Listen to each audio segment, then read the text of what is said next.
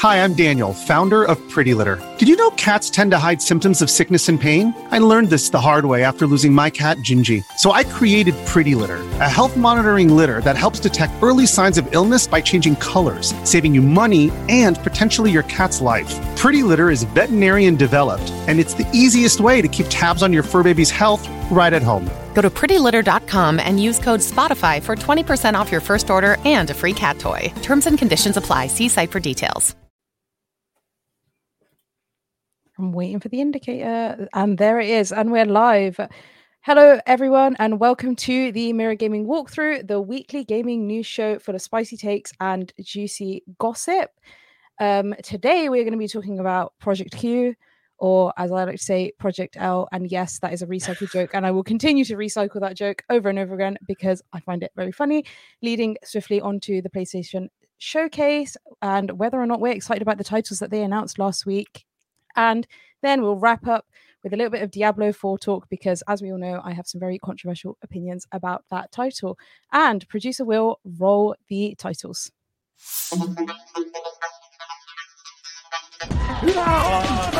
Are you prepared to go public with your KD online or no? Everyone thinks he or she is the best football expert on the planet. You see it in the back page of the mirror, you know, a deal agreed. I think the most important thing is just to have fun. What? Three tens? No, what button is it? Oh, well, hello. We're ready to come for the W, yeah?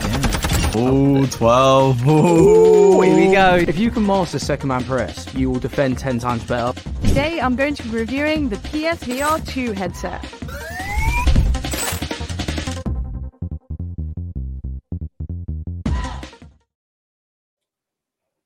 Hello, everyone. I am your host, Jasmine Mannan, and today I am joined with my esteemed colleagues, Aaron Potter, gaming content creator here at Mirror Gaming, and our short form video producer, Matt, who is frozen, having a bit of technical issues right now. Um, but how are you guys today?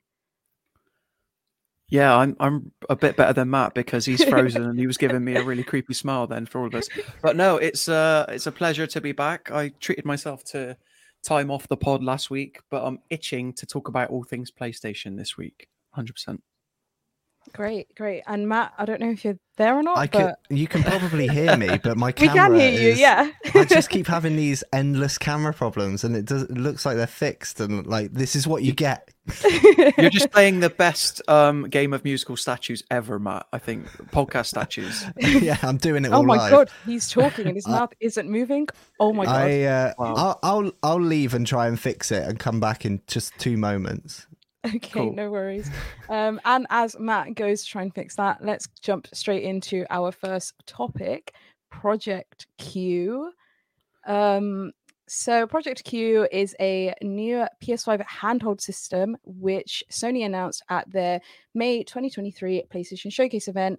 Um, it is coming in after recent rumors that the company had plans to dip into the portable gaming market once again after the success of PSP. All knew and loved that, and the PS Vita uh, a little bit less known and loved. Um, sorry to offend. Um, all we know so far about Project Q is that the device will be launched later this year and it will allow you to stream games from your PS5 console using remote play over Wi Fi, including leaks stating that the device features an 8 inch LCD screen capable of up to 1080p resolution at 60 frames per second. The announcement teaser specified that games have to be installed on your PS5 console and that VR games are excluded. So don't get twisted. This is a cloud gaming device, not a dedicated handheld. Okay.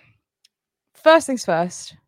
What do you think? Go on, Aaron. Just go straight into what do you think without Well- any any of my opinions coming in. What Yeah, no, that's cool. I think we're going to be on a similar boat for this anyway, but I do think calling it a cloud device is a bit misleading. Not saying that you've done that because I feel like a lot of people are saying this because saying it's a cloud streaming device implies that you stream from like a server in the cloud somewhere, whereas that's not, as far as we can tell, that is not what Project Q is. All that Project Q is is a stream is a screen, an eight inch LCD screen that streams over Wi-Fi your, from your PlayStation 5. So basically think of it as a portable PS5. It's not communicating to a server like they do like you can do with xCloud. Um, it's literally using remote play, which is a term and a service that um, Sony have been trotting out as far back as the PlayStation 3 days, I want to say. But I remember communicating with my PlayStation Vita, Vita for life, uh, of course, always my, my first Boo. love. Sorry. Um, uh, not really my first love. I don't know why I said that, but yeah, uh, one of one of my loves, one of my gaming loves. Um, like, yeah, because I can remember when it was r- properly a thing and trying to get Infamous Two to work from my PlayStation Three over to my Vita. So while there's part of me that's like, hey, PlayStation are clearly seeing that there's a gap in the market. You know, Nintendo have had a lot of set success with the Nintendo Switch. And we're also seeing, obviously, we've got things like the ROG Ally, which I know that you're familiar with a whole lot, Jasmine, the Steam Deck. And then it seems like PlayStation, with what they're calling Project Q, is just a shortcut to try and, you know, pass itself off as like a handheld when that's Mhm. not really what it is. But having said that, would I use this? Yes, I would. Because where do I play my Nintendo Switch and Steam Deck? Right here in my house. There's no way you'd catch me using it on public transport uh, unless I'm on a long distance journey. But You're saying Yeah. you would pay pay money oh, so whoa, whoa, that whoa, you could. Let me stop you, You- there. Yeah. okay. You would would you buy this device for It- yourself it- to own? You're you're paying for it so you can use it in your house when you already have a PS5 in your I'm assuming living room or office. Do you know what? I'd sooner pay for this, depending on price point, and we can talk about that uh, a little bit later on. Uh, than I would like something like is it the Razer Kishi or something like that, where you the idea is is that you slot your phone in yeah, Bluetooth yeah, or like the backbone. The backbone yeah. is the, the one that most people are familiar with, I guess. Yeah. Yeah. Um, and the reason is because we literally, even though it's not out yet, even though no one's had hands on this thing, I can already tell you that the form factor is going to be absolutely bloody brilliant. And why? Because some some genius at PlayStation looked at the DualSense PS5 controller, went, "What if we cut this thing in half and stick it on the side of a Nintendo Switch?" And that's basically what it is, even to the point that it has like haptic feedback and rumble included. So, uh, thing is with whereas a lot, yeah, you use like one of those types of shells for your Nintendo Switch, right? Where you've got like the extra sort of grips to make it feel a bit more like a controller rather than you're holding like a Nintendo Switch. I remember you saying that a while ago. I do. yeah, w- Well, exactly my point. Like Yeah. I, I was fine using the just the Joy-Con for the longest time, but now since I've got my Skullco grips, it's I'd never go back because the support is amazing. But I just feel like if you are limited to using this thing in your house, I feel like it kind of defeats the purpose of portability. And I know that a lot of people do use their handheld devices at home, me included. Like I literally was playing my Asus ROG Ally right there. Like I wasn't using it in many Yeah. other places. That's fine, but I don't know. It just feels a bit like it's not a standalone thing. You can't just take it out with you if you do want to or whatever. Like you have to. Does this mean that you have to have your PS5 turned on to be able to use it? It, it absolutely does, as far as I can tell. If it's going to Yeah. work in any way similarly to how remote play uh, was functions in the past, then you're going to need your PS5 on. So the only benefit, the only use case, and I think this is why people are likening it or jokingly likening it to the Wii U, is because with the Wii U, the whole idea was someone can watch telly while you play games in your house portably, and obviously the range on that thing, I think it was like barely over 10, 10 feet. And it's a similar thing here because you can't go out of the house with this thing. You can't communicate uh, via like 5G uh, on the thing. It's literally just a tether to um to the your existing PlayStation 5. So I mean, I live alone. I'd probably still use this because I think, you know, having something like YouTube up in the background while I get to play God of War Ragnarok in my hands, like that is a cool experience. But having said that, PlayStation could soon find itself in competition with itself because I don't think this is one of the major topics we were planning on discussing, but we've got PlayStation games coming to Steam now on a regular basis to Mhm. the extent that Ratchet and Clank Rift Apart is coming uh, as early as Ju- July, I believe. So it'd be interesting to see, you know, what runs better. uh, You know, the Pro- Project Q running via on, via PS5 via remote play, play, or just the Steam version of the game running on a Steam Deck. Like that's something I'm really curious Mhm. about. Obviously, the difference there is that no processing is actually happening on Project Q, and I think that's what they're banking on. Yeah, I was I was yeah. going to say the exact same thing. Is that the the biggest success with the PS5 and all of the PS5 exclusives that come out is that they run so well on obviously native hardware. And if Project Q is running these titles off of the PS5 and then just sort of streaming the gameplay to the screen, then you can kind of like as long as you have a decent Wi-Fi connection, you can kind of like bank on the fact that you know it's going to run smoothly and it's going to feel like really nice to play the same way it is when you are actually sitting and playing on your PS5 console, um, which is something that you don't necessarily get with all games on the Steam Deck or Asus ROG Ally, even the Nintendo Switch now that it's getting older. Like games aren't optimized for handhelds. Like all games aren't optimized for handhelds yet when it comes to the Steam Deck and Asus ROG Ally. And some games that they bring to Nintendo Switch clearly are not optimized for the Nintendo Switch either, and they still just stick them on the Nintendo eShop and they go, "Here you go, pay basically full price for this title that is just not going to run correctly." So maybe this will be sort of the first opportunity that people will get to be able to play on a handheld where all the titles are going to be running smoothly and they'll be optimized and you're not going to run into those issues. But then you need a pretty good Wi-Fi connection in order to get that same smoothness that you're going to be getting off of your console, right? And I just don't know how feasible that is for the majority of people. Yeah, sure, games probably have good internet, but I'm pretty sure a majority of them rely on like Ethernet connection, right? So, mm. well, I do anyway. So realistically, Wi-Fi is just so unreliable. But having know. said that, like I've dabbled with like xCloud in the past, like using like a backbone like controller. I don't know which one exactly I have, and I have been impressed by like the the really low latency, even over like five G, because that's not well. You've got the option to essentially do the same thing to your phone with an Xbox Series X, is stream to your phone, but then you've also got the option to call for games I don't own uh, call away in servers, you know, on the west coast of the US, as far as I can tell. And is it perfect? No. But I think that by honing the connection just in your house alone, PlayStation, let's make no bones about it, they are taking the lazy route. Like this isn't mm-hmm. Vita 2. Mm-hmm. This isn't Vita 2 that we want. But part of me is glad that we're not getting Vita 2 and that they are kind of putting this out just uh, as an option. We, we understand it's not for everybody, but it's there if you want it kind of thing. Mm-hmm. Um, because let's not forget, while there, if you have one of these, any game you play on your PS5, you can also suddenly play remotely. Whereas with Steam Deck, the barrier to entry is £350 minimum. And then granted, Steam games do tend to be priced significantly lower than uh, PlayStation games, and there's a lot more games available. But it saves you having to build up that back catalog or your your games library again. Mm-hmm. Um, so, and, and the reason I say that I'm happy that this isn't Vita 2 is because I think we're already seeing from PlayStation VR 2 that PlayStation in its current state really isn't equipped to support more than one device. Like we had we've had one for true first party games so far at launch, Horizon Call of the Mountain, and then what other first party PlayStation VR 2 games have we got coming? You hear that? Crickets. Crickets. Not a lot coming. So I dread to think, knowing how poorly they supported the Vita, in the first couple of years of its life and then basically yeah. gave up on it. That's why I feel like they're trying to have their cake and eat it a bit and say, see, we do care about handheld gaming. We understand that there's a market there, but we're not willing to go all in. Um, mm-hmm. So yeah, I've got like mixed feelings about it. I don't know if you want to talk about price because I do have a cap in my head yeah about what I'd be willing to pay for it for. Um, I, I, just before yeah. we move on to price, um, I just want to say uh, I don't think Matt's going to be returning just because of his technical issues and he can't repair them. But oh, um, no. thank you for appearing for the first ten seconds of the stream, Matt. Greatly appreciated. And, cameo um, there. Yeah, that was that was lovely to see you. Um, and anyway, I do want to say I want to read this little excerpt that I wrote in a piece that I published last week about Project Q, um, because I feel like even though we kind of felt on the same page for a little bit. I feel like you sort of strayed off a little bit in the complete opposite direction of what my opinion on this device is. I have been and, meant to do that.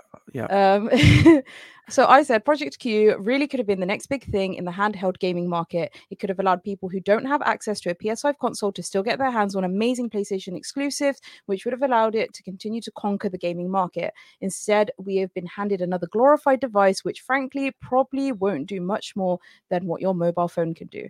And that is my honest opinion. I had to read it like that because I couldn't summarize it any better than than how I did there. I don't this could have been so cool. Could you imagine how cool it would have been for people that don't own a PS5 to still be able to access all of these PS5 exclusive titles? Don't have to wait for them to be ported to PC three years later and then be really crap and not be able to work. Like it could have been absolutely fantastic. And now just being told it's a remote play system, which like you can already do with your phone, is just like so, so disappointing. And yeah. go. Yeah, I was just going to say it, it would have been cool, but the price would have been too high. Like the, the, the device you're describing, it would be the same price as a PlayStation 5 console. So rather than like, and, and on top of that, it would cost them more to, you know, pump pump effort into R and D so that they they have it looking like nice and sleek, and so you know it's able to run mm-hmm. games natively. Um, I feel like I don't know the type of games that PlayStation is known for. They deserve to be played on a big screen anyway. That's why, like in my mind, like I know people are like up in arms about it, and they've got every reason to be, including yourself potentially. Oh, Big Aaron, hello. I'm here.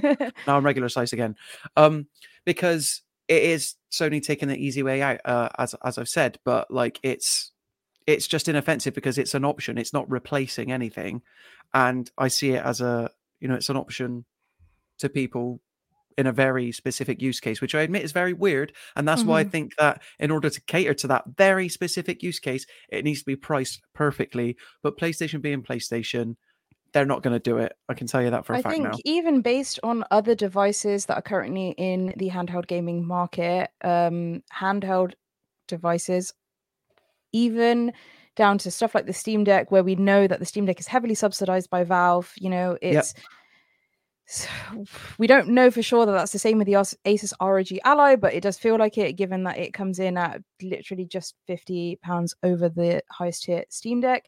These devices are heavily subsidized and still very expensive and somewhat inaccessible to a standard gamer.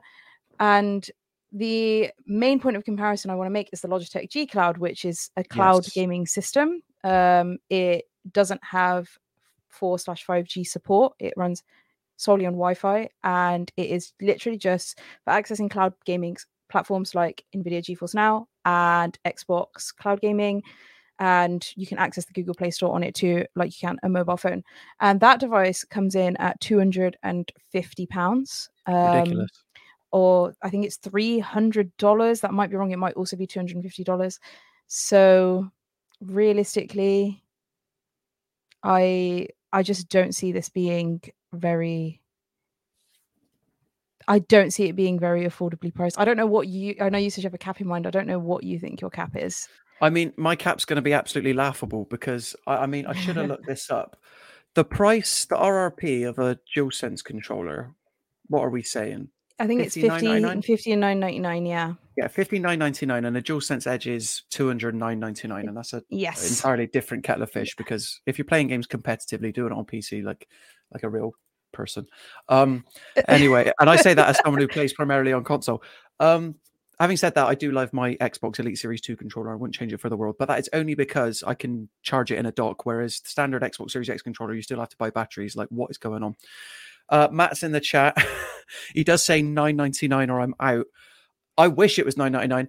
The price I had in my head was literally about 50 pounds. I was like, if Are they listed serious? this for 50 quid, absolutely. That was, was, your price? That that was my price. And it's not realistic, I know, but like Okay, that was... was... just you going for like something insane.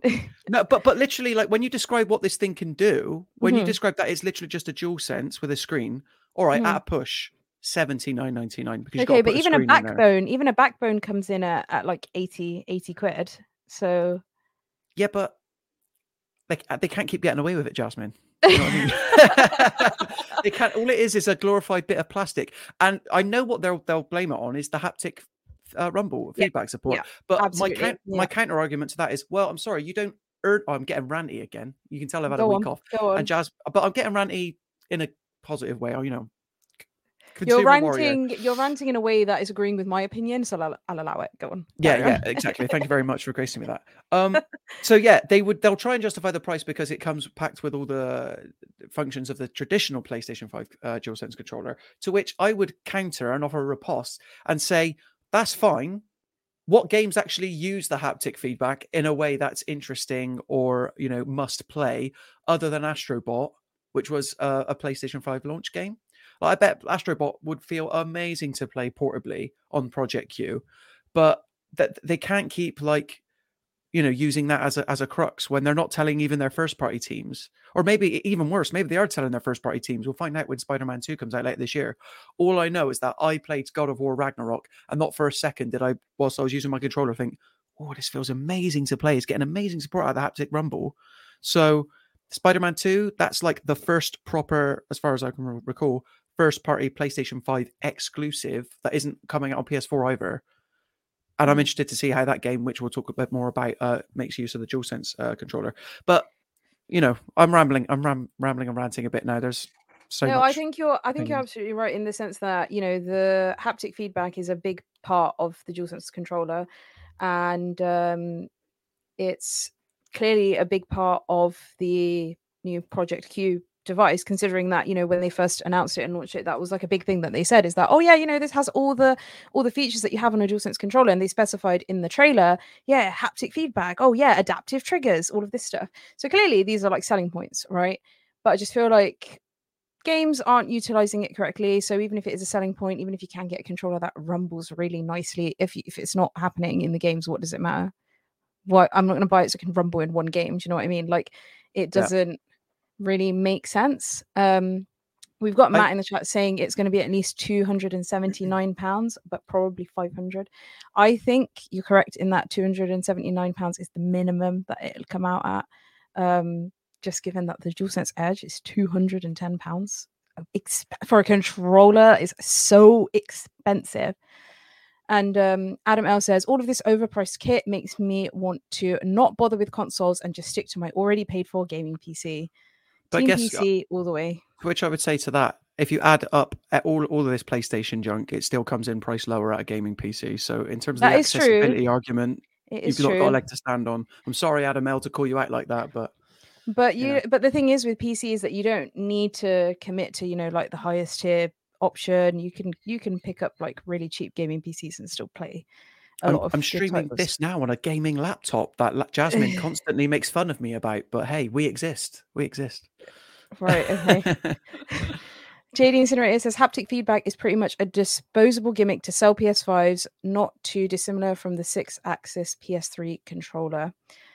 Um, that's. Yeah, that's true. Not a lot of PS3 games made adequate use of the Sixaxis. Yeah. I think they do hang on to onto the idea of haptic feedback clearly. Like it is important to them. It's important to the kit, important to the controller, important to Project Q. You know, they keep bringing it up all the time. But until they can bring me examples of really good games that use the haptic feedback well, that isn't literally just like, oh, whoa, the controller shook a bit. Whoa, you know, like you actually yeah. want to, you know, you want it to commit to the bit a bit more, right? And Play- it, yeah, games just it, don't do that it's reminiscent of like the PlayStation Vita back touch, which was like gimmicky at the time. It's like we just need a differentiator. And obviously, when the Nintendo Switch first launched, there was a lot said about HD Rumble and how much that would change the game and mm-hmm. you know put it in your hands. And it's funny how they all just sort of melt away by the end because people don't care. Either either players don't care enough to use it, or the developers aren't really interested. Mm-hmm. Um, but Jasmine, I was wondering if I could turn the table a bit and ask you a question about Project Q. Right, go on I believe it's known that it's coming out before the end of this year. Am they right said that they'd be releasing more details later this year, right. but it's a bit up in the air. I do think it will be coming out later this year from the way that they phrased that trailer. Yeah. But here's the thing the thing that makes me think that it isn't coming out this year or that it's not mm-hmm. a point of priority. Mm-hmm. Why haven't they given it a proper name yet? Why is it called Project Q? Right, right. This is what I I wanted to it's speak about. Right. Baffling. This yeah. is su- is such a rushed release. This trailer, yeah. everything, it was just so rushed. Sorry if this was what you were going to ask me, but I feel like Sony scrambled after how successful the Asus ROG Ally was. Obviously, the Steam Deck's been around for ages, and it was like, okay, yeah, the Steam Deck is doing really well. But that was easy for people to pass off as a, okay, this is a one off. Valve did it, they did it really, really well. They subsidized it a ton. Do we want to take that loss? Probably not. Then in comes Steam Deck V2, Asus ROG Ally, and it's done really well in terms of like reception and stuff. I don't think pre-order numbers are actually out there yet for us to to see how many units are selling, but just in terms of reception, in terms of how many people you hear talking about it, in terms of how many people you see saying that they've put a pre-order in, it has had an amazing reception. People are really invested in this in this handheld device because it's sort of like the next step up in terms of compared to the Steam Deck do we think that Sony were like, oh my god, this is working? We need to just like slap a name on our handheld and stick it in the end of a trailer? I don't know. I don't know. Yeah, probably because they called it Project Q and it's not even a QLED screen. So it's like what you're playing at.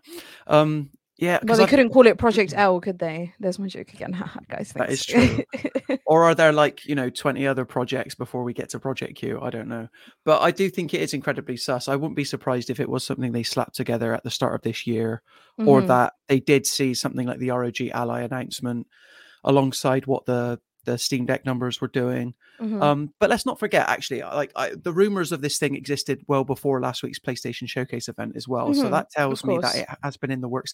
And didn't you say that with the ROG Ally, like that had been in the works for like years? They're trying I to mean, say. so Asus say Asus say that they were um working on it for nine years, and That's- you know, and that's that's a really long time, right, for them to say that. But I Yeah. think uh the thing that I keep coming back to is the Logitech G Cloud, which was Yeah. announced back in September last year. I want to say it might have been October. It was announced last year, and immediately as soon as it was announced, everyone was like, "What is this? This is like people were really unhappy with it." um it's it sort of reviews for it started coming out uh two weeks ago ish and people are not happy with it people have said that it's not a very it's not a very sort of value for money console or device i don't want to say console because it's not a console um, There's a shock. It's not not good value for money. The Logitech G Cloud. Wow. it comes in at 250 pounds and all you can do is play cloud games on it and access the google play store everything that you can do on your phone anyway um, and then despite all of that in terms of like ergonomics this is from my own personal experience reviewing it because i am in the process of reviewing it in terms of ergonomics it's not like fantastic either so really what are you paying all that money for um so you're telling me sony saw that so sony saw that announcement and they saw everyone complaining about it, having a proper gab saying that this is going to be terrible. No one's going to buy this. And then they saw the reviews for it come out before their showcase. And then they thought, yeah, do you know what? Let's just let's just announce our one. It's the same thing and it's going to be more expensive when we finally like announce a price, but let's just announce it. It's fine. Like we need to we need to get in there with the Asus RG Ally and Steam Deck fanboys. Like we need to just announce it. It's fine. And that's what they thought. You're telling me that's actually what happened. Come on, Sony. Like what's happening here? They fumbled this so badly. I'm so I confused. It's because they don't believe in it, like, and they don't want to dedicate the time uh, necessary because they know that the, the ROI, like, this strikes me as one of those things similar to the PSVR 2. Granted, that was on a much larger scale, where the idea for this thing was already well into development and plans were drawn up, and they're kind of like, right, we got to commit to this thing uh, because that's the only way we're going to make our money back. But Project Q, I get the impression that they stopped it early enough so that you know they could sort of ha- hand it off as this kind of use it with remote play device. But I'm telling you now, if this thing is priced over 150 pounds, I cannot tell you what that money is going The on. The DualSense Edge is 210. I know, I know. It, The DualSense and Edge, I I know that's a controller. It doesn't have a screen I'm- on it I'm- or anything.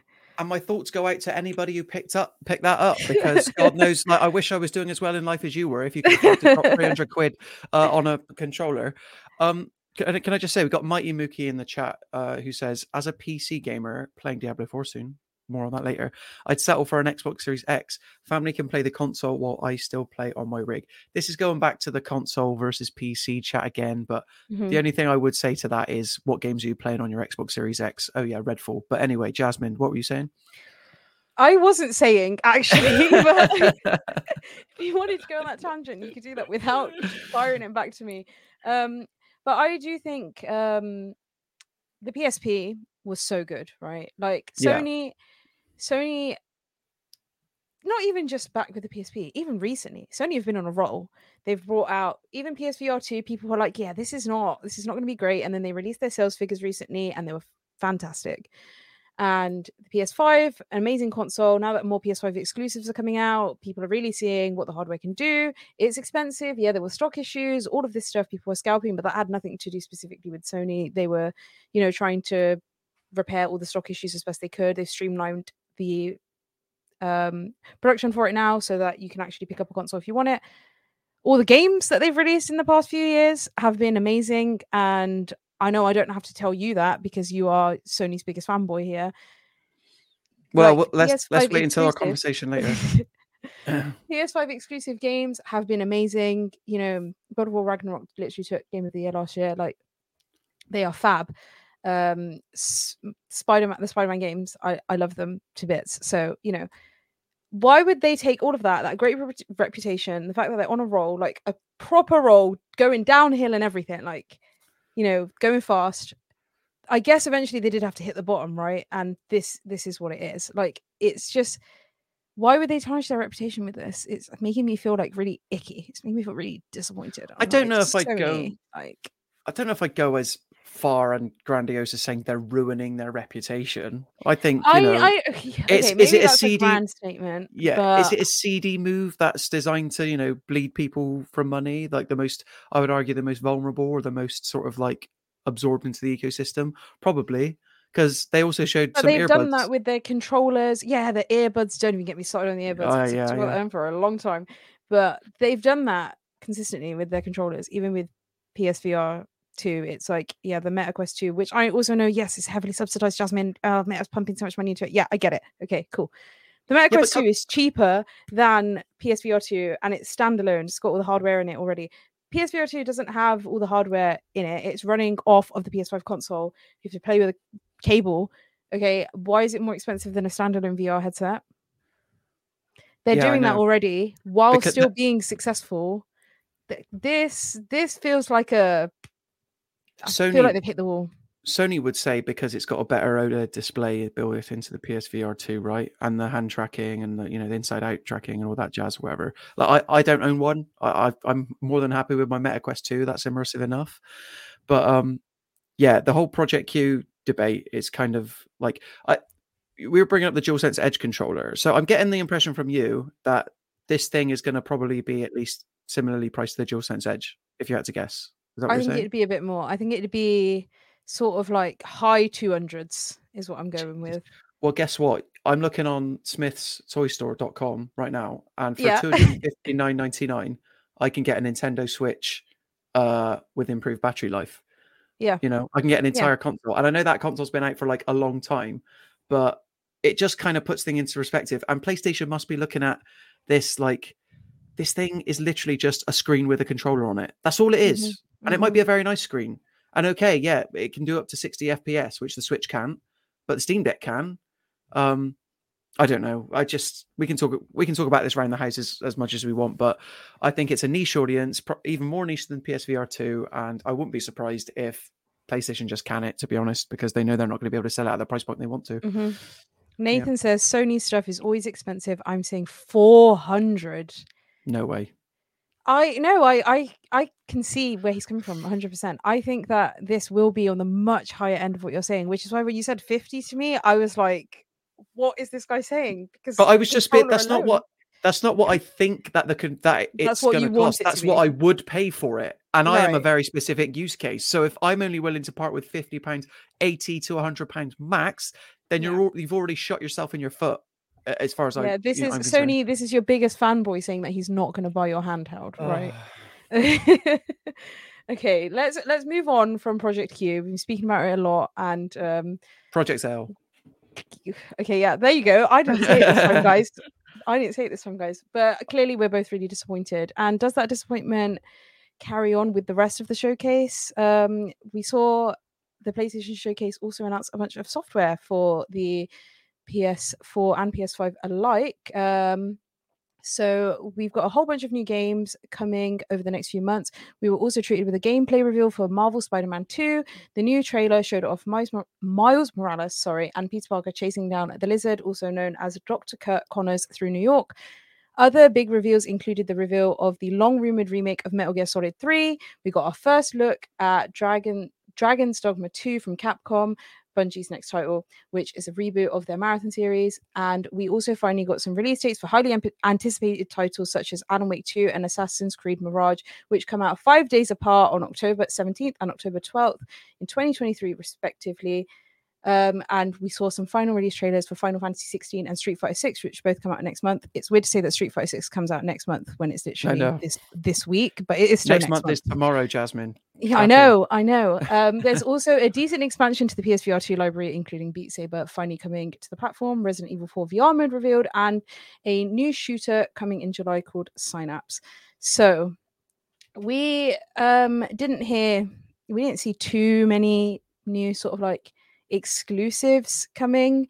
Um, aside from obviously Spider-Man 2, which we kind of already knew was was in the works and stuff. But um what are you looking forward to any of these titles that have been announced what's your opinion i know you have some strong opinions sort of about Sony's direction as a whole with their titles now, as you mentioned earlier. So, should I just let you get straight into that? Go ahead. Strong Go off on one.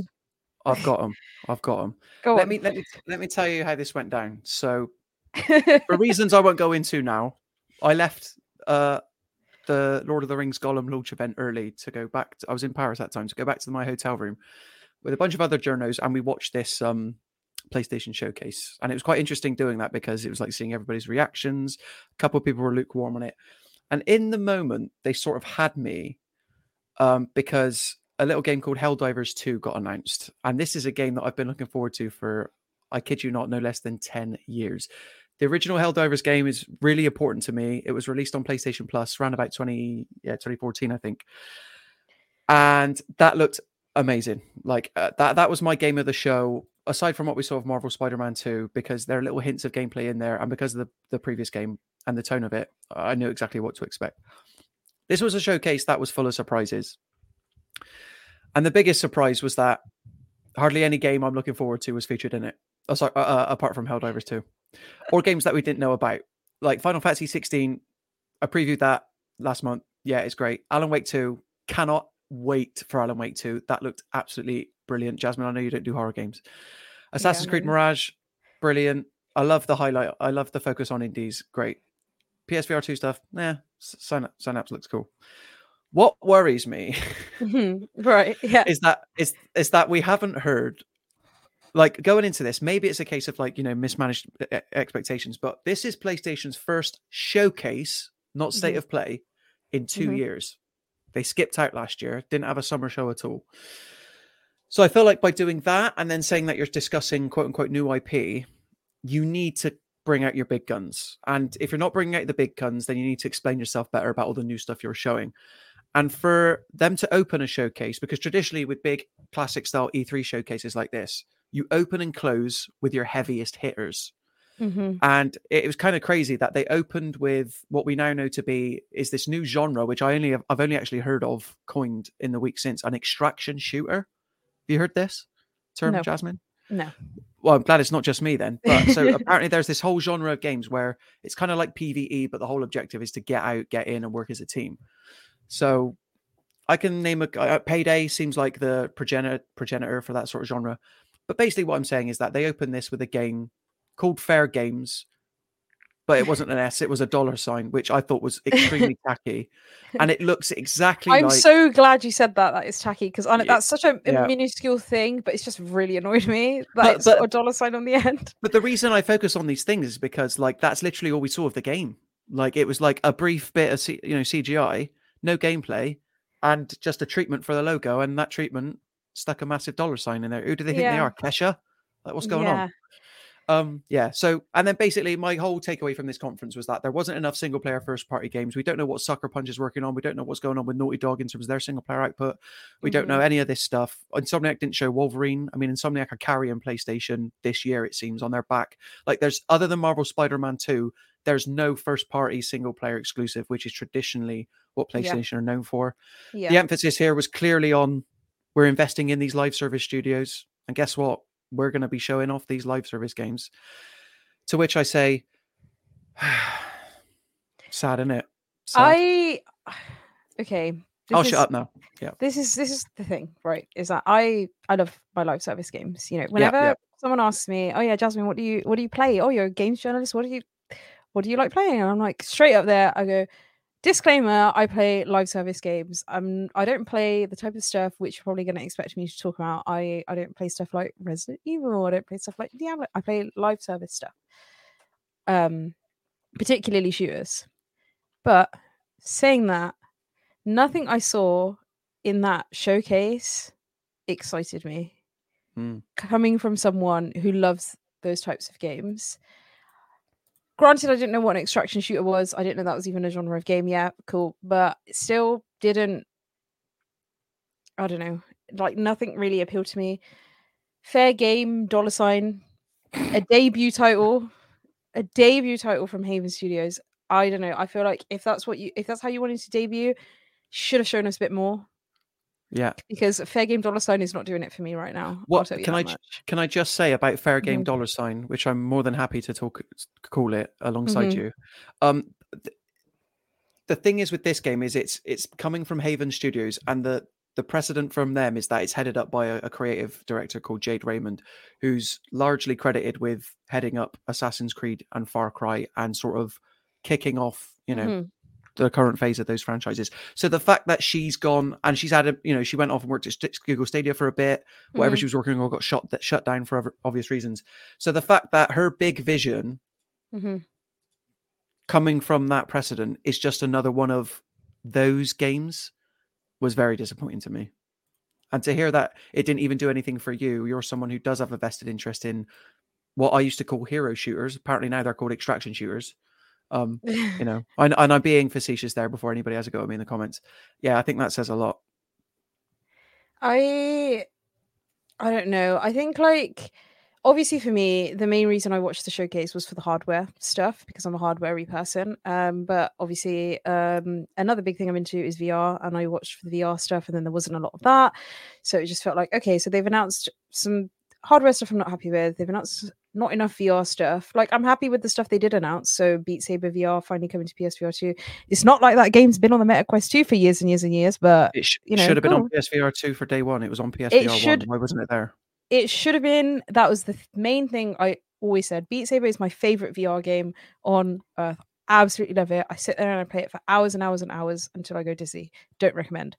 And when I found out that it wasn't going to be on the PSVR 2 on launch day, but then they did say and they confirmed it will be coming soon, that was just really disappointing for me. And now it's finally here. Okay, it the the device has been out for three months now. Like, you know, it should have been brought to the device much sooner.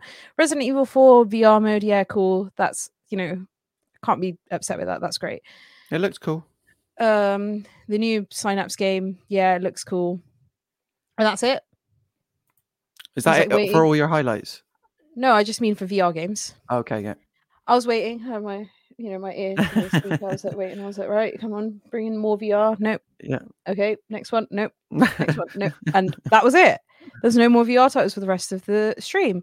And for me, considering the MetaQuest gaming showcase is tomorrow, which we'll mm. be streaming, mm. by the way, come along and watch me and Aaron react to that tomorrow at 6 p.m. BST.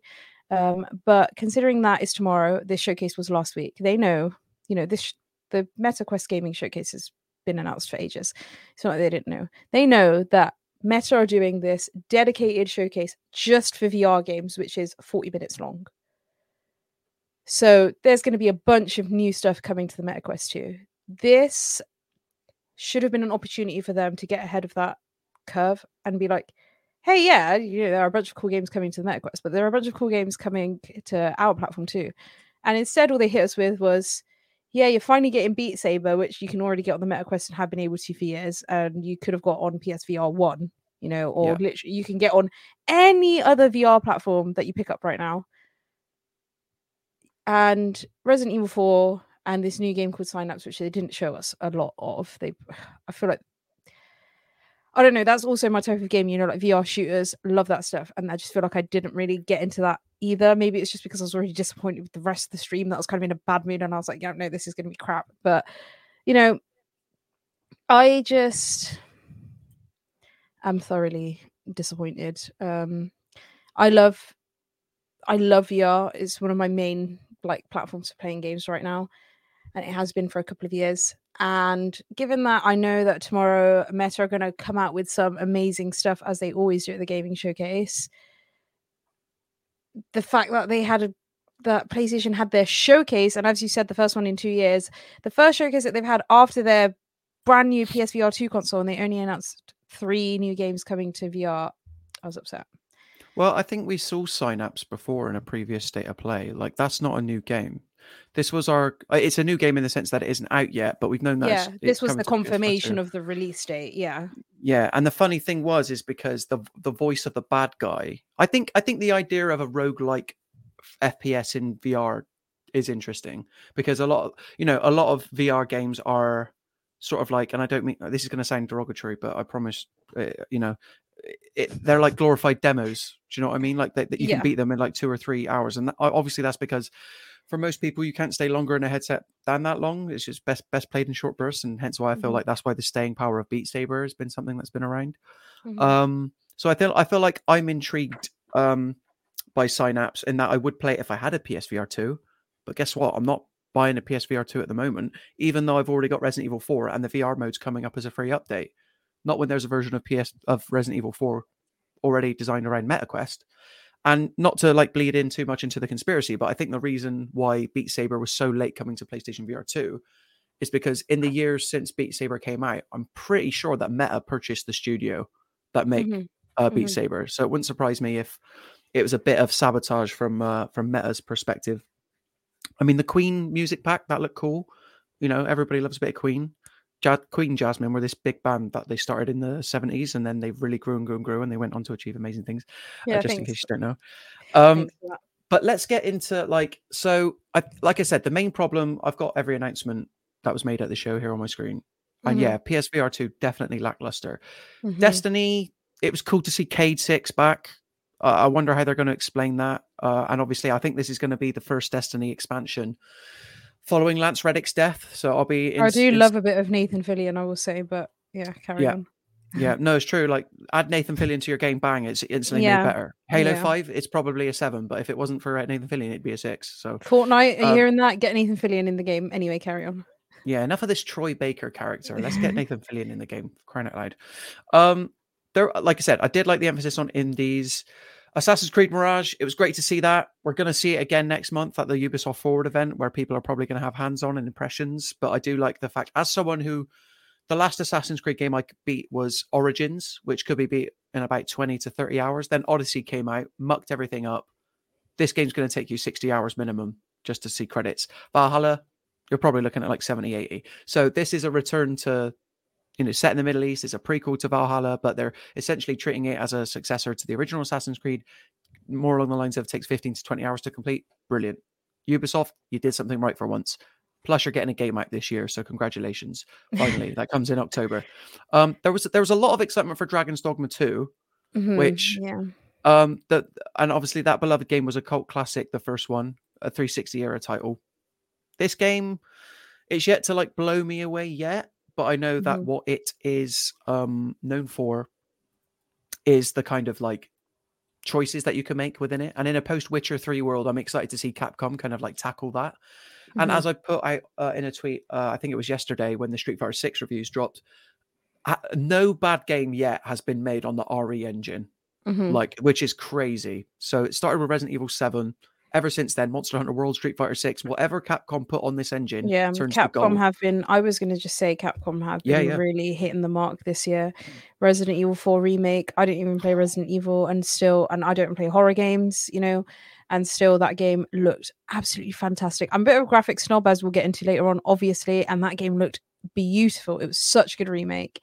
And then the new Street Fighter, seeing all of the reviews for that drop yesterday, seeing all of the video footage for that, that was absolutely gorge. I was like a bit hesitant when I first sort of um heard about Street Fighter 6 coming out and I was kind of like yeah because Street Fighters don't typically look like amazing they're not known for being like really you know graphically gorgeous but um this looked insane like and the fact that you had full character customization and the graphics still looked great and you could make this man like this really small man with big feet and it still looked really cool like i don't know that was great so i'm really looking forward to seeing what capcom come out with next so dragon's dogma 2 is on my watch list definitely yeah, Dragon's Dogma 2 would be on that eh, on that list. And who knows? Like that you play as a customizable character in that game. So, you know, yeah uh, we're about to get Res- some sick some sick creations Exactly. Um, but just going over to the comments, I guess slightly. Um, keep it involved in the chat. Mighty Mookie says, "Would have been nice to hear anything about the Last of Us series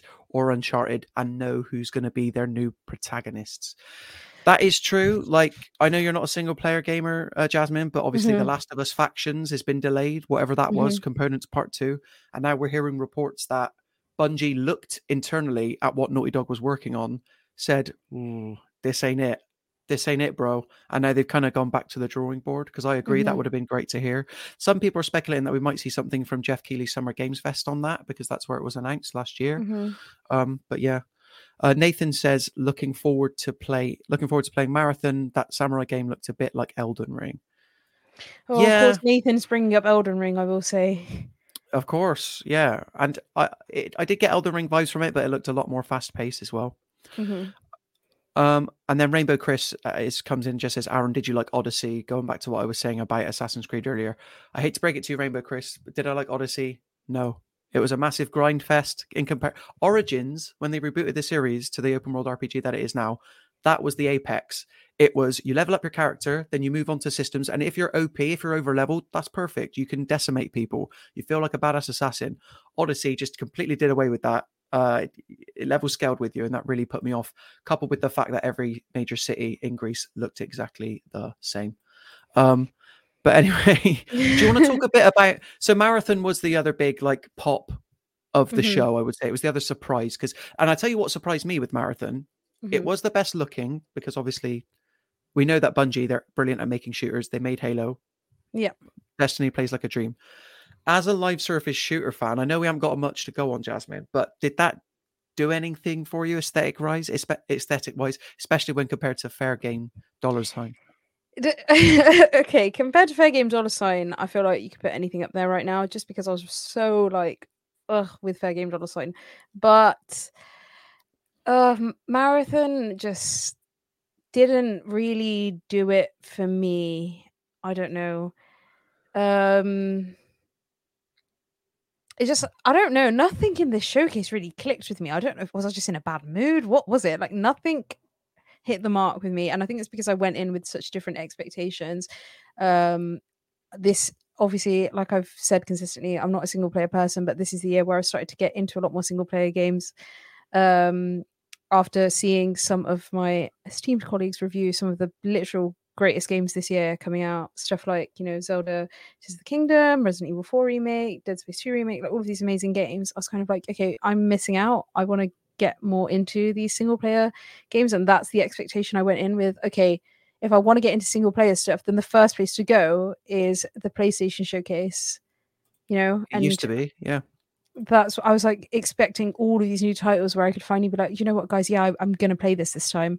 I'm gonna play this this time, and then nothing hit, and I was kind of like, oh yeah, they're announcing all of this live service stuff. This is made just for me. It's literally target audience right here, and still nothing clicked with me. Marathon didn't look like it doesn't look like something I'd pick up. It doesn't look like something I'd want to play. Because I do think like marathon, it has a bit more personality compared to something like I don't know, Hyperscape, which was a Ubisoft live service shooter. Like it seems like there's the makings of an identity there. But the Mhm. problem was with this showcase as well, which we haven't talked about yet, is Mhm. that nothing had a date on it. Nothing had a date put on it really. Even Marvel. Yeah, there were very 2 few things, yeah, that they had actual official releases. So Alan Wake 2 had one, Yeah. Assassin's Creed Mirage had one, Synapse had one, and everything else just had coming, Coming soon. soon, coming Yeah. in this time period, coming next year, coming late this year. And it's like uh, I get that it's their first showcase that they've done in a while, but I was just well, if anything, that's more of a reason why you'd expect them to have dates on a lot of this stuff. This stuff has been in the works for ages now. I think people were holding out hope that one of PlayStation's smaller first party teams, I'm struggling to think of who that might be now, but maybe someone like Pixelopus, which they recently confirmed that they're gutting and merging with other teams internally, would have something to sort of supplement Marvel, Marvel Spider Man 2 this year. Mhm. Um, and we can talk about Marvel Spider Man 2 in a second, um, because I feel like that's worth. I want to get your thoughts on that, Jasmine. Mhm, mhm. Um, but Mighty Mookie says, to me personally, the Metal Gear and Spider Man 2 showcase got me interested, but I won't be in a hurry to play them. I have too many other games to play. Makes a good point. 2023, as I keep on Yeah. saying, hmm the, the console generation has finally arrived. And the irony is, is that Xbox and PlayStation really haven't been a part of it. Like, I know Final Fantasy 16 is next month, um, but that's like that's a PlayStation 5 exclusive, but that's Square Enix. But to, to finish off my thoughts on the the things that did get me excited, I don't want to end on a bummer note because yeah, this really wasn't the level of what you'd expect PlayStation to come out with. Mm-hmm. Like, I want to see what Sucker Punch is following up Ghost of Tsushima with, really. And I don't even like that game as much as most people do. I think it's a perfectly fine Assassin's Creed alike. But Yeah. other than that, you know, as soon as the Metal Gear Solid Delta Snake Eater trailer showed up, that was a that was a pop. As soon as those drums came in, what a thrill! Oh, I don't oh, know You're a really good singer, by the way. Oh, thank you very much. Yeah, honestly. but have you ever played like a Metal Gear game, Jasmine? I No, know, I'm not a. Metal Gear Solid person. Um, I I totally get that people were absolutely thrilled with it because you know people have been big fans of that franchise for a really long time. Um, our own Scott McRae was over Oh, the yeah. moon at that, so completely get it. But it's just not. I never played it. It's not much of a game. I'd I'd love to do because we know they're getting a, the Metal Gear Solid collections coming. Uh, Mhm. That is coming this year. Uh, I'd love to get you on a stream playing the original Metal Gear Solid Three with Scott or some or somebody just like coaching you through it and so getting your thoughts. that would be pretty amazing. Yeah, But I I- don't know. yeah. Coaching me through games, as you know, it's quite frustrating playing the game with me, isn't it? I'd like to sit there scouring every corner as we did in the Diablo Four Server Slam Yeah. beta. As uh, Scott's just put in the chat, and I know he'll appreciate me saying this this way. Metal Gear is pretty good, and there's a Metal Gear Solid reference for you. Um, Jasmine's like, Yeah, don't even get it. yeah, but even then, like that doesn't that was a CG trailer, no gameplay, doesn't have a date on it, and we don't even know Mhm. who's making it. I We feel like when you're teasing something like Metal Gear Solid, um, well, you know, they tease a couple of things to Metal Gear Solid. I feel like when you're teasing something that big, something that you know people are going to be really, really amped up about, you you should have at least like a a time period. They didn't even give a month or anything with that one. They didn't even give a year. For all we know, this is coming next year. You know, like we don't know when that's even coming.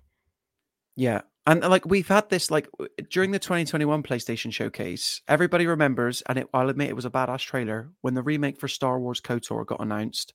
He Darth Revan ignites that red lightsaber, and oh my god, you know, Duel of the Fates pretty much starts playing, and like everyone was hyped. Flash forward to a year, oh yeah, development's not progressing as as we expected it to, and now we're Mhm. indefinitely delaying it. And I feel like, you know, you've really got to hit that sweet spot. Xbox have tried in terms of like these games are releasing the ne- in the next six months. You know, you're, these are going to be in your hands Yeah. soon, and that what that wasn't what this showcase was about. Except, that's you know, another thing yeah like like you're saying uh, I, as i always say i'm a big um advocate for you know only not announcing but you know like officially giving a release date for a game when you know that it's going to be ready by that time and you're not going to have to delay it and even if you do need to delay it fair enough delay it so it's in a playable state when it's released always a big adv- advocate for that i don't want tons of games coming out and them all to be redfall sequels you know like i just it, it's fine. Take your time releasing games, put the work in that needs to be put into it. I completely understand that. But I just feel like once you start teasing stuff like this, that it, obviously people are going to be waiting for release dates. People are going to be waiting to know when it comes out. And that puts pressure on the developers and the studios to be like, okay, yeah, let's just say it's coming out in October, for example. It's not going to be October, but let's say they, they do say that. Suddenly it rolls around to August and the game's not not where they want it to be. What are they going to do? They're going to have to delay it. And then I know that gamers right now are used to having delays. They're used to having these little apology screens on Twitter from all of these game Yeah. developers because stuff doesn't work or stuff isn't stuff isn't out yet and stuff is broken. It's like PC gamers, especially. I'll tell you, we have had screen after screen with apologies with the little logo at the top and all this text in the middle, and I don't even bother reading the text because I know what it's going to say. It's going to say, "We're so sorry. We apologize. We're going to try and fix it." I get it.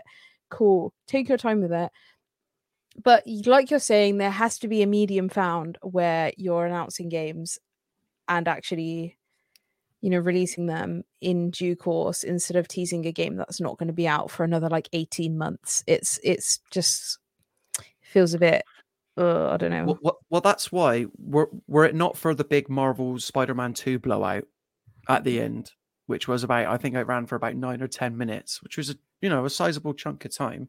Mhm. This PlayStation Showcase, aside from Helldivers Two and aside from Metal Gear and aside for Alan Wake Two for me, this PlayStation Showcase would have been a bust because Mhm. I think this gameplay showcase for Marvel Spider-Man 2 showed told us a few things. It told us that you will both fight against Venom in this game Mhm. as well as play as Black Suit Spider-Man, which I think was you know pretty much confirmed because you can't put the black suit in the game and not have you have like a totally different power set. yeah Um, yeah we, we got a better idea of how the switching between Miles Morales and, and Peter Parker is going to work, and I like that. Mhm. And then we also got confirmation that uh, you're not just going to be stuck in Manhattan for the entirety of the game because the gameplay demo picked up in Queens, which is a bit Mhm. more like there's less of a city skyline, so that will affect the dynamic about how you're able to swing and stuff. Um, but as a big fan of the the original Marvel Spider-Man for PlayStation, and the Spider Spider-Man Miles Morales spin-off game that they did. My God, this looked really, really solid, and the kind of thing Mhm. that, like you said before, PlayStation's known for, and that this showcase really needed more of.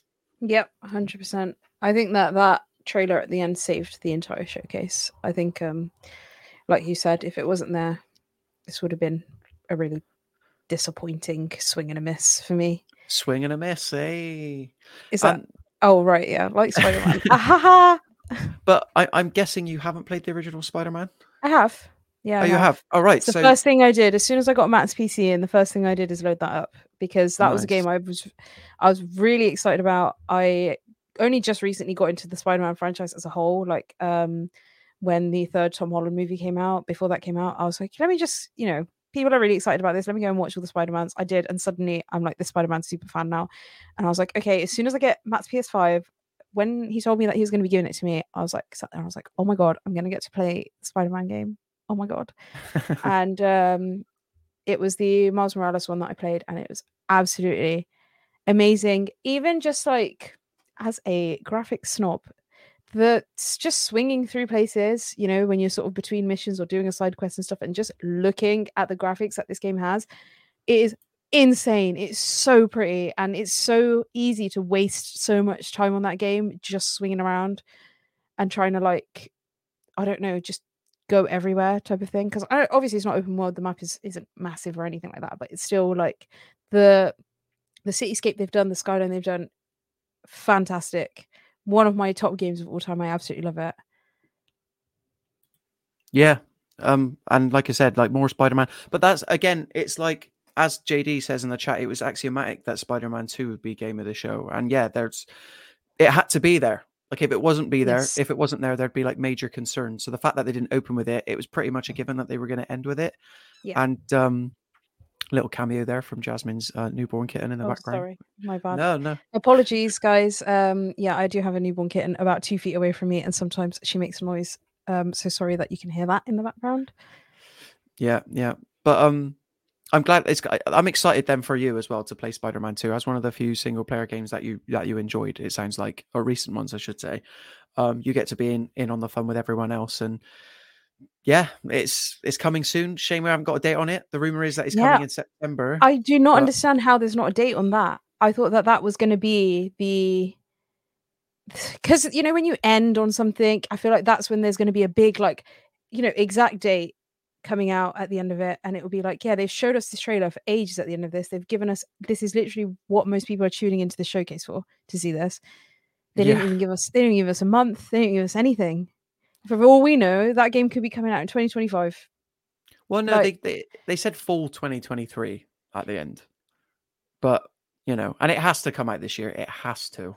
Like as far as I'm Mm. concerned, PlayStation can't go a full year without releasing like one of the big single player games that they're known for, and maybe that's why Marvel Top Spider-Man 2 was the only one shown. Like a, a couple of the others need a bit more in the oven, but I have to say, like. Main takeaway from the showcase was that yeah, Sp- Spider-Man 2 looks great. A couple of other bits and bobs in there that, that look great, but it's very clear to me that Jim Ryan's era, Jim Ryan being the head of PlayStation since Shawn Layden left, his priority is make money. And make money is Project Q. And it's also let's chase the live service dragon. And they've said before that they've got 12 games, live service games in development. And if they Mhm. get one or two of them to hit, that's all they care about, which as a PlayStation Stan, Sony pony, whatever you want to call it, you know, I mean, I, I have been critical of them and I will be critical of them. It's it's a shame that this PlayStation showcase didn't have more of what I care about, sadly. Yeah, um, I tuned in to see a lot of like VR stuff, and I was obviously also very disappointed. Well, we got the Um, showcase tomorrow from MetaQuest, Jasmine. So Yeah, I know, but obviously, like I was saying, when you're looking for VR is for me primarily single player. Like it, it's fun to play some multiplayer stuff, like Zenith is great and stuff, but you know, it's primarily a single player experience. You go, you Yeah. just you zone out of the earth for like a couple of hours and forget that everyone else exists. Um, cool. Who is great at single player stuff? Sony, who just brought out a dedicated VR headset this year. Sony, whoa, I wonder what they're going to do with VR. Oh, absolutely nothing. Oh, fantastic. Thank you so much, Sony. That's great. That's great. Oh, absolutely disappointed with that. But of course, as you said, MetaQuest showcase coming tomorrow. So that's something to look forward to. And in spirit of Nathan Bliss, in the form of terrible segues, something else to look forward to this week was the Diablo 4 reviews dropping. And that, that was a good segue. Uh, I don't think it was. I think that was a classic Nathan Bliss bad segue. I am his biggest critic, though, I will say. Um, so after a glowing review from Aaron and getting some pretty high scores from Chris across the board, Diablo 4 is seemingly hitting the heartstrings for a lot of gamers who've been waiting a decade for the sequel. Is it a decade or just over a decade? Just under a decade? Around that around that time. Yeah. Um so before I get into um, my opinions on Diablo 4, which are somewhat controversial and have caused people to not speak to me anymore, um, let's just jump straight in with um, what what did you think? Do you want to give us a little summary of your review? Um, by the way, guys, there is a video review up right now on the Mirror Gaming channel, which you can go and watch as soon as we're done with this live stream. Take it away. Yeah, so I um obviously Diablo 4, it's like a it's like a big deal because not you know, you don't get one of these things that often. So the fact that we've got Diablo 4. It's finally here, and you know it's going to be out in the wild as soon as June 1st for anybody who's pre-ordered it. Um, yeah, you can look forward to that. I think it's a, it's a perfect Diablo game. Like it really is. Like the the main new feature right now is the continuous open world. This is footage from my review you're seeing now, um, which is something that's new for the Diablo series. Before, previously, you'd move from act to act, which generally represented a location, location, location to location, and um, like the fact now that you can go from the top of the map to the bottom of the map, not hit a load screen. Granted, you probably will because there's loads of dungeons you want to loot. It's kind of like, nah, it's pretty uh, incredible and it makes this world feel a lot more alive than it once did. Not to mention the fact that me, obviously, I'm the single player fan, you know, when it comes to most experiences, but the fact that it's, um, you know, an always online game does worry me a little bit. Like, like you have to have an online connection to play this game because it's so built into, you know, sharing the experience with other people. But a cool fact of that is that you do get these world events that pop up. You do have other people in your server that you can join in, in join in with the fight with, um, and have a grand old time. Um, the classes are a lot more flexible than they were previously. So I play this as a necromancer in my review build, um, and like basically the necromancer's whole deal is that they raise the dead so you can like raise skeleton armies things like that. But whereas in diablo 3 uh, it was very much you hit this level then you unlock this skill. Now they've opted for a skill tree system which just makes makes each class like far more flexible and customizable. So i think at the start of the game you have like one or two skill nodes that sort of branch out into wider ones and then from there it just gets bigger and bigger and bigger and you can choose to invest uh, skills into attributes that either make your existing skills a lot more formidable or you can invest them into um, entirely new skills and see how you play. And at any time you can for a small price of gold gold which isn't hard to come by in this game at all you can reinvest and respec your character. Um, it's just it's just a grand old time and i can't wait to play more. Unfortunately during the review period it worked similarly to the beta in that once you were done with it your character got wiped and it would be reset but as soon as the servers come online tomorrow, June 1st, I will be right there playing through Act 1 again for the fifth time, which it seems to be a running thing for this year. I know I keep saying it because I had a similar experience with Zelda. But no, I think Diablo 4 uh, is getting, I was quite pr- pleased to see it do so well review wise. It's getting like nines, tens, and five out of fives across the board. I gave it a five out of five. I stand by that score. It's the fourth five out of five I've given this year for Mirror Gaming, which just goes towards my point that 2023, like for AAA games, it's finally arrived. Those other games, I believe, were Dead Space Remake, uh, Star Wars Jedi Survivor, Zelda Tears of the Kingdom, and now Diablo 4. We've got Final Fantasy 16 on the horizon. I don't know if I'm going to be on that review, uh, but you know, I previewed it last month. That is another potential game of the year contender it's a jamboree and but the main difference obviously with diablo 4 compared to those games is that this is a game designed to eat up all your time. The end game is designed in such a way that you never need to stop playing. If you hit level 100 then you can just either respec your character or you can start a new character and use the skips that are built in uh, as soon as you hit 100 to sort of you know fast track yourself. Uh, there's going to be new seasons every quarter and um yeah it's a grand old time. But never mind diablo 4, Mighty Mookie's asking uh, six questions. When's Crash Team Racing coming out? It's true. 2023 would be better off if we if we had a Crash Team Racing releasing this year. But uh, yeah, in all seriousness, Jasmine, that's my summary of Diablo 4. Um, I think when I played Diablo 4 during the beta, um, I actually did quite enjoy it. Um, just in terms Mm. of it's one of those games, like you say, you can put a lot of time into. Um, it's not like a very intensive game where you have to be like fully dedicated to what you're doing. It's kind of like a you can have a bit of a gab with your mates and get on and all run around, still do your own thing. You don't have to always be traveling as a group. You can sort of run off and go and enjoy stuff while still playing the same game all together. Have a bit of a chat, have a nice cup of tea, just relax, chill. Um, I say, even though I don't drink tea, um, it is one of those games where you're not really having to put a lot of thought into it, which is something that I like, given that the other games I play are very, very stressful.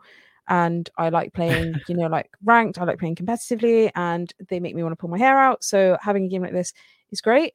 Um, the only thing that gets me, and I, I'm being dead serious when I say the only thing, because everything else about this game, I really, really I like. can't believe what I'm Um, about to hear. I can't believe what I'm about to hear. that but it's yeah. like a it's like a top down um perspective which i love i that is one of the reasons why i absolutely love league of legends is being able to see stuff top down um sometimes being first person mode for me makes me feel really like anxious you have no idea what's Mm. going on all around you and stuff so having top down games are a lot more relaxing for me and then um matched with this sort of like never worrying about loading when you're walking around you just literally go and explore super immersive. And then on top of that just the runescape open world everyone's always there there's world events type of stuff absolutely you know runescape was one of my first pc games absolutely loved it. Um so Love all of those factors combined yeah love runescape. Um all of those factors combined this should have been my perfect game. It just had one letdown which is something really major to me as i keep bringing it up um, over the course of this stream i am a graphic snob and this game looks ugly. Okay. Um i just think that for me i personally i'm going to say this right now this is my personal opinion this isn't me saying anything objective this is my personal opinion. I think that this game looks very similar graphically to league of legends which is a game that got its last graphics update in 2014 which is like close to when diablo 3 came out and i will say yeah it does look um like it's a significant upgrade from Diablo 3, but that's because Diablo 3 was also hideous looking. It was so ugly. I never played Diablo 3 and for the purpose of, you know, looking into this stuff, um I was like, "Oh, let me see some Diablo 3 footage." You know, like I didn't want to just see pictures whatever. I went and watched hours of Diablo 3 footage and I was like, "This is so ugly. This is so bad. This doesn't look like a game that came out in the early 2010s. This looks like a game that came out in the early 2000s, late 90s. It literally looks like old, old RuneScape. Like it looks horrid. So yeah, cool. Diablo 4 is a significant upgrade on that. But for me, I just still don't think that it is hitting what it should be hitting, given it's a game of the year contender, AAA title coming out in 2023, and it costs 69.99 70 pounds for this game. That's It's the base true. game. Base It's game, true. no DLC, 70 pounds. It's very expensive for a game which I get has a lot of replayability. You can pump so much time into 100% behind that. I get it. But it's still a game which is like it's it's not really going to become your main game. It's like a background game that you sort of hang around with friends on. Um, Aaron used the example that it is a podcast game, you know, like it's one of those things that you play while you're having a chat with your mates, type of thing. It looks so ugly. So ugly. And um I actually got someone message me saying, "Oh, is it because you uh, haven't got the graphics settings set to the highest?" I was like, "Nope, they were set to the highest." "Oh, is it because you need to upgrade your PC?" "Nope, I'm running a 13th gen Intel processor and a 4080." It's nothing to do with any of that. It's just, in my personal opinion, ugly. Um, and one of the things I wanted to ask you actually was, is is it that people are enjoying this and looking past how ugly the graphics are because it's a significant upgrade from Diablo 3, which is what people loved so much, and that's all that they need? They just need something that looks a bit nicer, not something that looks the nicest. Do you know what I mean? Uh, no, I don't have a clue what you mean because this game looks absolutely fine to me. Like it's probably not the best graphics I've ever seen. Jasmine, like when we were playing this on the server slam, I I I'm, I'm still remain like dumbfounded. Like I'd love to know what games like this you're playing that look better than this from like a top down isometric view, uh, view, be that League or you know, because that that's the that's the strange thing is that Diablo doesn't have like a a comparable game that you can sort of like compare it to. And I agree with you that Mhm, Diablo yeah. 3, not the best looking game, but where did Diablo 3 launch first? PC. So when it eventually did come to I'm joking, by the way, put down your pitchforks. Um, like the, the graphical step up from Diablo 3 and Dia- to Diablo 4 is just like it's like another level. And honestly, the, the the detail in like these locations, like the little crevices, the lighting, the shadows, like don't get me wrong, this isn't God of War Ragnarok, but it's not Lord of the Rings Gollum either, as um JD Incinerator keeps saying in the chat. Um so I, I really I, I wish I could empathize with you in the graphics issue. I really do. But like I it might be the case that I'm playing the PS5 version, maybe the PC version was slightly compromised. I can't uh, speak to that. All I know is that when I was playing this on my uh, LED 4K ready screen on PlayStation 5 in performance mode, the, I didn't have an issue with the graphics or how it looked at all. I'm running. I was running it on a 4K monitor as well. This was another thing that someone said to me. It was like, "Oh, maybe your monitor's really bad." It's not. My monitor is absolutely amazing. Other games look oh, fantastic on it. Can I So can I maybe it's just not my cup of tea. what game do you want this to look like though? I, I Like, that's the thing is that I game in your couldn't I couldn't say what I want it to look like because there's not games out there that look like this. The only thing that I can think of in my head that looks like this are really old crappy games like RuneScape and League of Legends, which don't look Right. Anywhere near you know what I'd expect it to look like. But for a game coming out in 2023, I don't know. Like I just I just want something a bit more. Um, I don't know if it's to do with like some of it is definitely down to like the particle effects. I just think that there's not enough particle effects for the abilities that you're consistently using over and over again, and like the animations and stuff like that. Like, I just don't think that they look very good. I don't know. I'm just I'm really let down with the graphics of it, and I don't know. No matter how many times someone explains it to me and goes, "Oh, look at Diablo three and compare it there," I'm not wrapping my head around how this game costs cost seventy quid because I just think into when looking at graphics alone because I completely understand. Yes, it is a great game, and I probably Yeah. will play it. I probably will pay for it and play it. I will say that, but it is Oh, okay. hideous looking. But yeah, hideous looking. graphic- And while I'm playing it, I will be like, "Yeah, this is so ugly, guys. Let's go and load into the ugliest game that they've released this year." I will keep saying that. I stand by my point with it.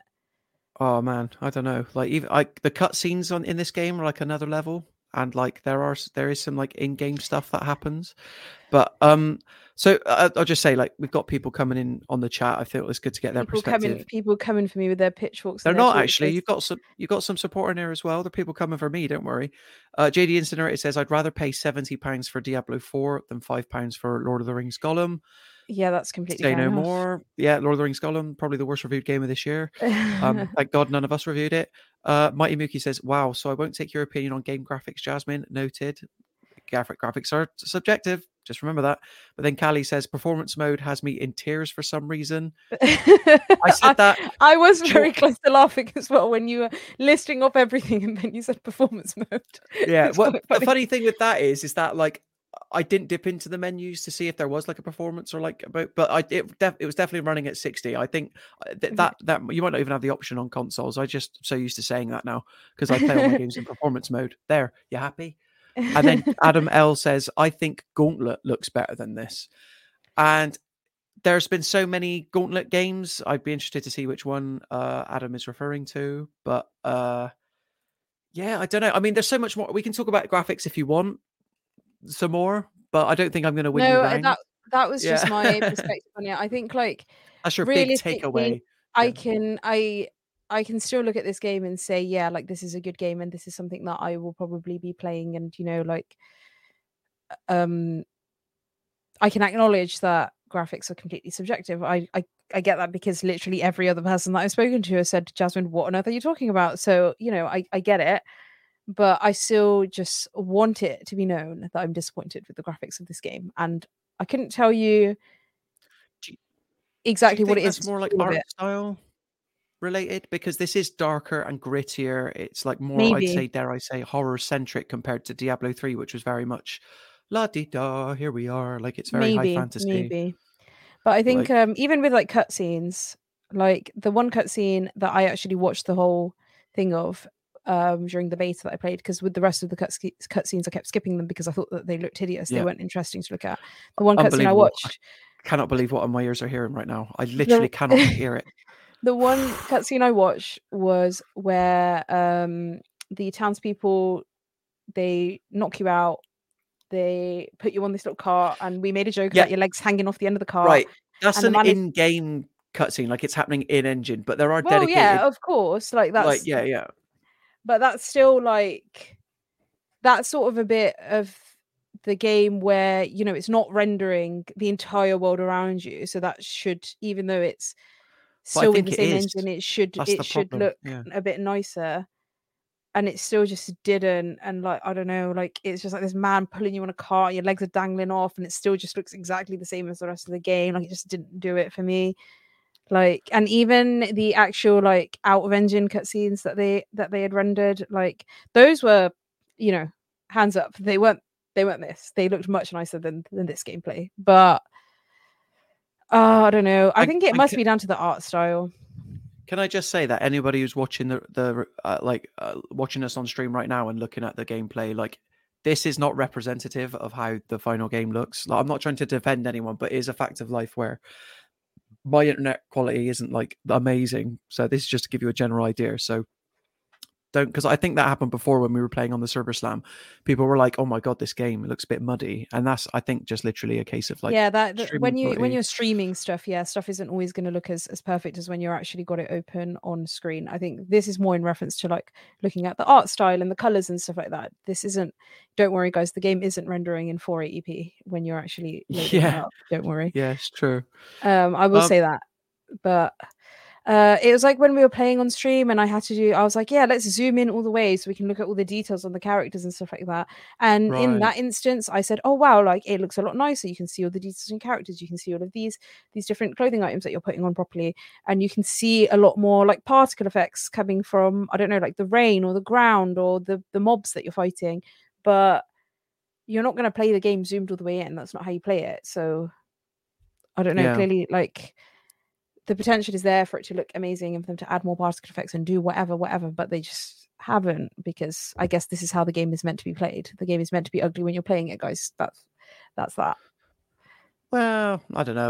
What- What's ugly, eh? What's ugly? Um, I don't know. I'm trying to think of, like, I I reviewed a game this year called Scars Above, like, and I think I gave it three out of five stars, which is probably a bit generous. But if you want to see what, what a bad looking, uh, PlayStation Five era game, like new game release comes out, one that's not Lord of the Rings Gollum, that's probably it.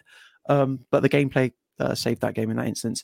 But um, gameplay is king in, in Diablo, always has Mhm, been. Um, mhm, and Absolutely. like I do have some niggles with this game, like really small niggles for anybody who wants to like listen to my review on the site or read my review at mirror.co.uk slash gaming.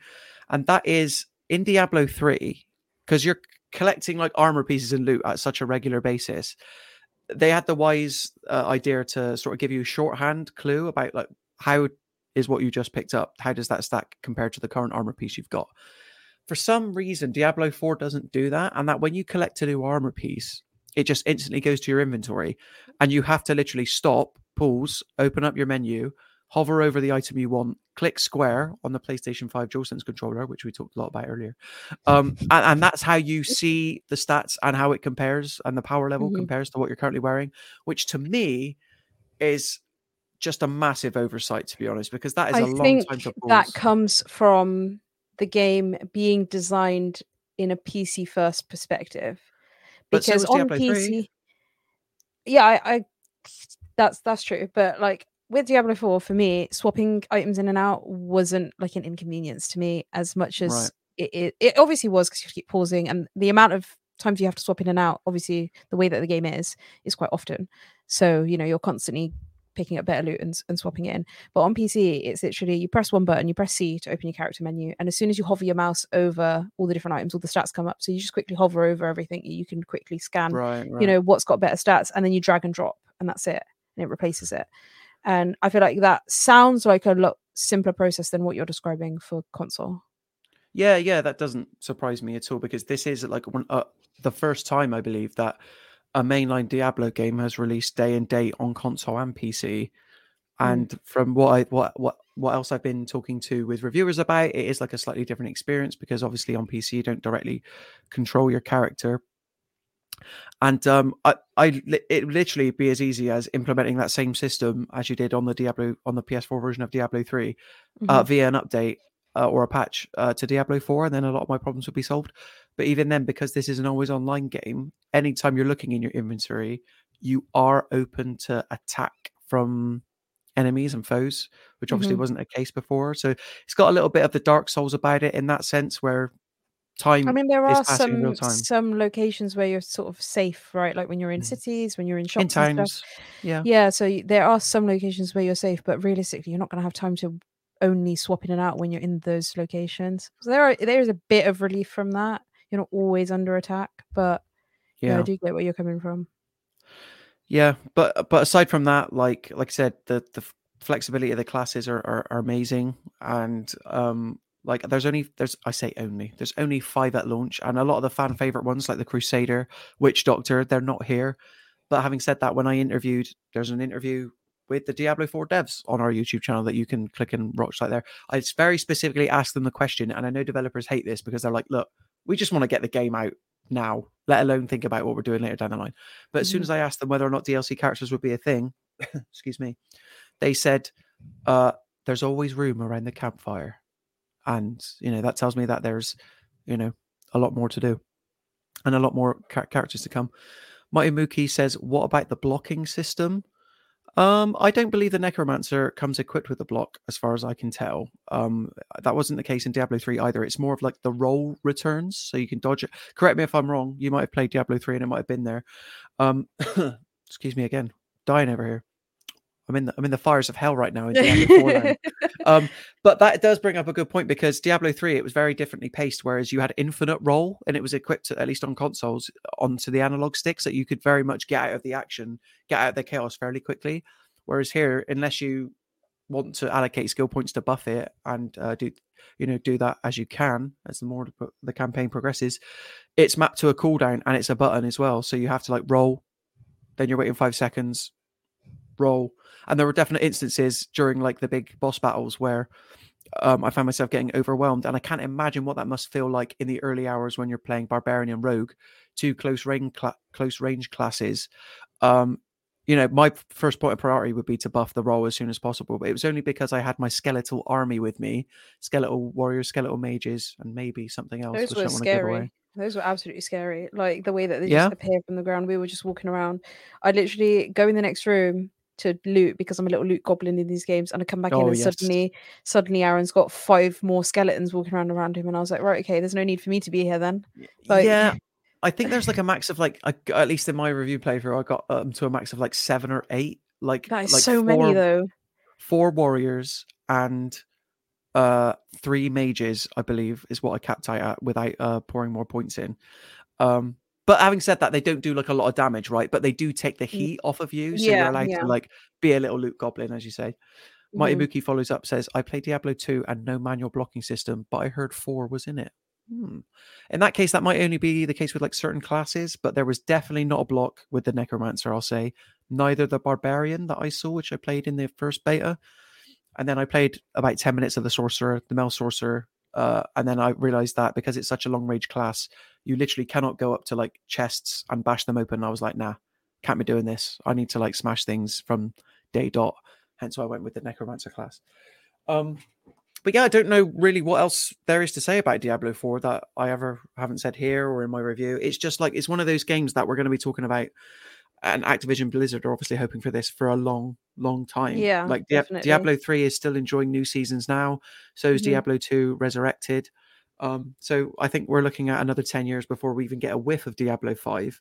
Yeah. But having said that, it's going to be interesting how the end game is received once the game becomes available to the public, because yeah, obviously, I do feel like right now in the current gaming ecosystem, we're missing that sort of RuneScape esque um, Yeah, style yeah. That sort of like you don't have to commit to it every single day, but when you do come online, you can just jump straight in, play with friends, and it's more casual. It's not like, you know, playing something competitive or ranked or anything like that. And I feel like since for me anyway, since the death of RuneScape, well, I know it's not dead, no one come for me, but since the the death of RuneScape, it's there's not really been a title that's filled that that void for me. So Diablo 4 I am really excited for it to come out, and I'm excited that there's a lot of hype around it too, because it means that it's not hopefully not going to die out as quickly, and it will, like you're Yeah. saying, continue to be supported for years and years and years. And it means that even if I do decide, you know what, this game isn't for me anymore, I can jump back in like in a year's time and come back Yeah. to everything being there exactly the way it was when I left it. And that is what I'm quite excited about. It is just a tad expensive, in my opinion. Well, wait, for, wait, maybe wait for a sale. I'm sure it's like ten pounds off of uh, the price it is on console on Steam, as is usually the case, or Battle.net, isn't it? So I don't Yeah. know actually. Um, but I uh, talking about like the lifespan of this game, you'd Mm. hope that Activision Blizzard, and I get the sense that they have. I've learned a lot from Diablo Immortal, which released uh, either last year or a couple of years ago, which was obviously mobile centric, but also released on PC. Was raked over the coals for the level of microtransactions and the kind of gamification of it all. Um, Mhm. This is very much a premium product, and yeah, uh, I think it'll do well to scratch that RuneScape itch because I think like another a series that takes inspiration heavily from Diablo is Borderlands, but that's a shooter. So, and that's very much another one of those switch off, switch your brain off, listen to the story if you want to, but you can equally listen to a podcast. This, I think, has a story that's worth listening to, and it's presented in a way that's very cool, and that did always want to keep me Mhm. guessing. But Mhm. honestly, just during the review period, like my first sit down session with the game, I was doing everything. I was doing the side missions. Oh, there's a little cellar. I'm going to go off see that. Da, da, da, da, da. And literally, just to get through the game in time for review, I was like, got a golden path it. Like, I wish I didn't, but I've got to do it. So I'm excited to jump in with everybody else. I think um like when I played it, I didn't pay any attention to the story because I was just so interested in like, oh my god, I want to pick up that like bit of loot and that bit of loot and all that gold. And like I was just I was literally just going mad because that's what I do when, you know, faced with these open world style games. I was just like running around and doing stuff. And I still had an amazing time in it. I had no idea what the story was. I had no idea what was going on. Half of the cutscenes, like Aaron was still in them when we were playing together and I was just skipping them. And I was just like still having such an amazing time. And I was like, oh, we need to go here because this person told us to. And I'd be like, all right then. And it comes up as a tooltip, you know, in the top left. So if you're not following the story, you know where you're meant to be going and what you're meant to be doing. So that's what I was mainly using as like direction. And I was still having such a fab time just running around and exploring and, you know, just picking up loot and running away from mobs that are chasing me. And it was still great. Um, so I do feel like when I jump back in now, when I pick up the game, I'm not like replaying the opening scene for the fifth time like you are because I didn't actually pay Uh. attention to the story. So Yeah, Yeah. that was a wise choice looking back, to be honest. But like I said, I'm rather than rush through, I'm excited that I can just dive in and yeah, experience those side stories at my own pace. At my own Yeah. pace, yeah. hundred percent. Diablo lore Um, is freaking awesome, Mighty Mookie. You're right, but the problem is, is there's a lot of it. So Yeah. we'll get through it together, hopefully. And with that, I'm going to say that it's time to wrap up our amazing um, two man Mirror Gaming walkthrough due to Matt's technical issues. Thank you so much for joining me today, Aaron. Thank you for your um, good vibes. Thank you for your rants. Thank you for your perspective on Diablo 4. And um, Thank you for having me, and excellent job hosting the podcast. Thank I know you this so was a- a first for you, but you did an excellent job. So well Thank done. you so much. Um, we'll be back tomorrow, um, me and Aaron again, I think, for the Meta Quest Gaming Showcase live stream at Mm. 6 p.m. BST, where we'll be looking at some actual exciting games being showcased, hopefully, and not um, a load of. I don't want to say anything bad. Not a load of games that I wasn't interested in, like the PlayStation Showcase. Um, so Do tune in for that tomorrow. I was just going to ask, like hardware wise, are we expecting to see the three? Meta normally announce hardware stuff at the Meta Connect, which comes in October. So I'm not expecting it, but you know, who knows? The PlayStation Ooh. Showcase doesn't normally see too much hardware stuff, and suddenly we got Project Q and, Earbuds. and earbuds. So, so who knows? Um, Anything could happen, yeah but yeah, uh, we are going to be back tomorrow. And then again, if you want to join us for another Mirror Gaming walkthrough, we're here every Wednesday at 4 p.m. BST. Um, so you can tune in for that again next week here on the Mirror Gaming channel. Be sure to like the stream and subscribe to us if you want to see more videos from us. And with that, um, I will catch you guys in the next one. Bye-bye. Bye.